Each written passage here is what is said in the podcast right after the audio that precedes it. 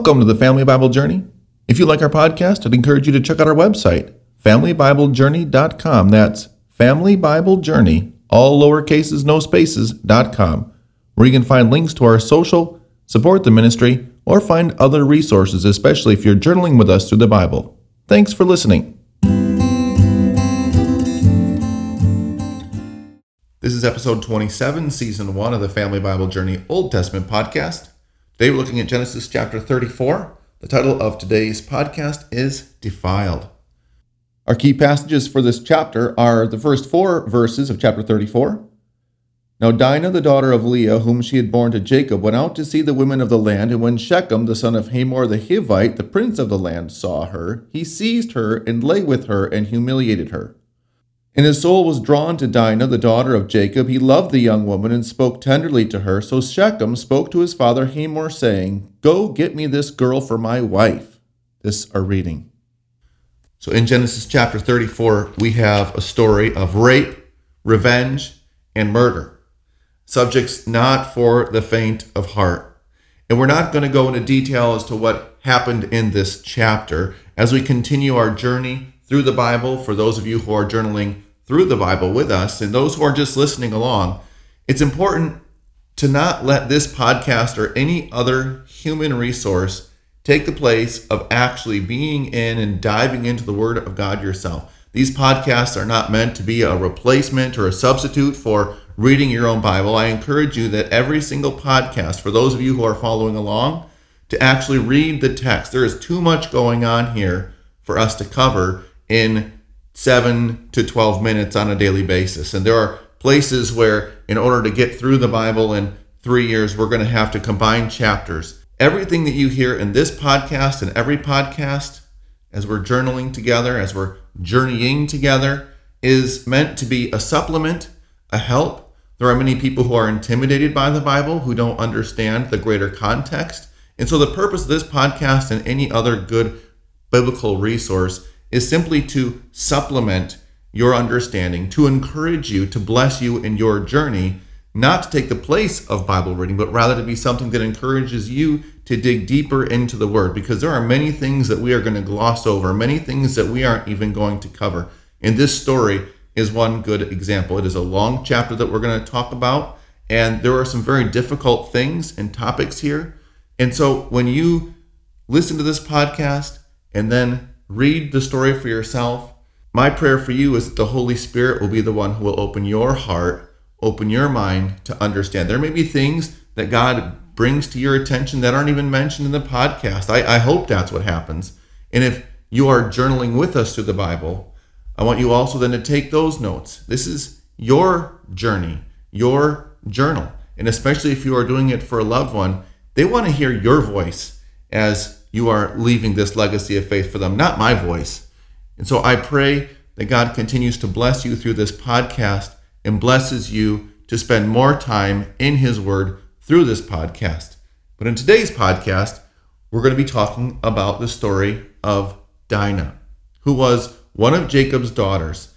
She is the one that is listed with her brothers. And I think she is listed because of this unfortunate episode where she leaves the camp and she goes into town to spend time with the women of the town.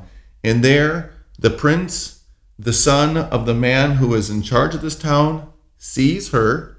He seizes her. He violates her, takes her forcefully to be his wife, and then holds on to her. This is the sort of stuff that happens when people are driven by passions instead of exhibiting actions that are motivated by God's word. Lust back then and lust, even today, is often treated as love. And if we get those two things confused, it is bound to lead us astray. It is bound to lead us outside of God's bounds for human sexuality and marriage. We've seen this over and over and over again already. It's a theme that's going to continue to come out. It's going to be in the very next chapters because it is something that we as human beings really, really struggle with. There are no passions aroused as intense as those aroused by love. And so many people see sex as a shortcut to love. But what happens is people are hurt, relationships are damaged, and Dinah is living proof of the damage that is caused when somebody forces themselves on another human being in a sexual way. Hamor, who is the king of the town, sees that his son Shechem wants Dinah to be his wife, and so they go and they talk to Isaac and they offer anything that they want that Shechem can have Dinah as his wife. Now, he's already gone about things the wrong way. He has already violated her, he has already humiliated her according to the text. Israel keeps his peace. His sons are out in the field with the flocks. There really is nothing at this old man could do in the face of this difficult situation. But when his sons come back, they are enraged and they hatch a plot. They decide what they're going to do is tell Hamor and his son Shechem if you get everybody in your community to be circumcised as we are, well, then we'll allow you to marry our daughter, and then we'll take your daughters in marriage, and you can have ours. And Hamor and Shechem go back to town, and they convince all the townspeople this is a great idea. Hey, why don't all of us get circumcised? Doesn't make a whole lot of sense to me. Not exactly seeing how that's a, a great idea for all the men in town, but apparently they held sway. And that's exactly what happened. The entire town was circumcised. And this brings us to the revenge and murder part of the story. Because on the third day, when the pain was the worst, we are told that Dinah's brothers, Simeon and Levi, take advantage of the situation. They take advantage of Shechem's weakness. They attack the city. They loot, they burn, they kill, they destroy what they can. They seize the women and children of Shechem, making them servants, taking them as their own, completely reducing the city and taking all of the loot that they could. I don't personally believe that it was just Simeon and Levi. I believe that they led the charge, that the others were probably involved. They certainly had knowledge of it, and it's likely that there were many others who went and helped carry out this attack. But nonetheless, this rape of their sister welled up in hatred in these men, until they went and they murdered in revenge all the men of the city. There are many themes coming back in this story. People never want to get even, they always want to get more than even, and that is exactly what happens here. One woman was sinned against, and it leads to the destruction of an entire city. Jacob, in verse 30, we are told, was afraid. He recognizes his weakness, he recognizes that his clan is very small, and he's afraid that other people from the area are now going to attack them and do to them what his sons had done to the people of Shechem. Simeon and Levi, they feel perfectly justified in what they had done. They said, Should he treat our sister like a prostitute? And so the family is unsettled over this matter. It doesn't appear that they are agreeing that they are going to come to terms. What's done has been done, and now they're going to have to try to make the best of it. And so we learn in this story that often one sin leads to many others. This happens in our own lives. If we give in to sin in this area and that area and that area, that sin it tends to grow in our lives, and its temptations do not diminish as we give in to sin. No, they grow and they become like a cancerous growth in our souls that threatens to overwhelm us if we don't take those sins to God, take them to the cross, be absolved or forgiven of them, and then by God's Holy Spirit be led to do away with them and to move in a different direction and to do better with our lives. Sin left unchecked in our own lives is bound to wreak the same sort of havoc and hatred and murder and lust that we see playing itself out in this story. Oftentimes, we also see that one person's sin affects an entire community, as Shechem's sin led to the downfall of all the people that he knew and loved. Now, I'm not going to defend what these brothers do here. They don't need my defense. But what I am going to say is that in these earlier chapters of the Bible, these earlier books of the Bible, the law has not formally been given. And these families are acting as their own kind of nation states. Each family is a clan that's going to become a nation.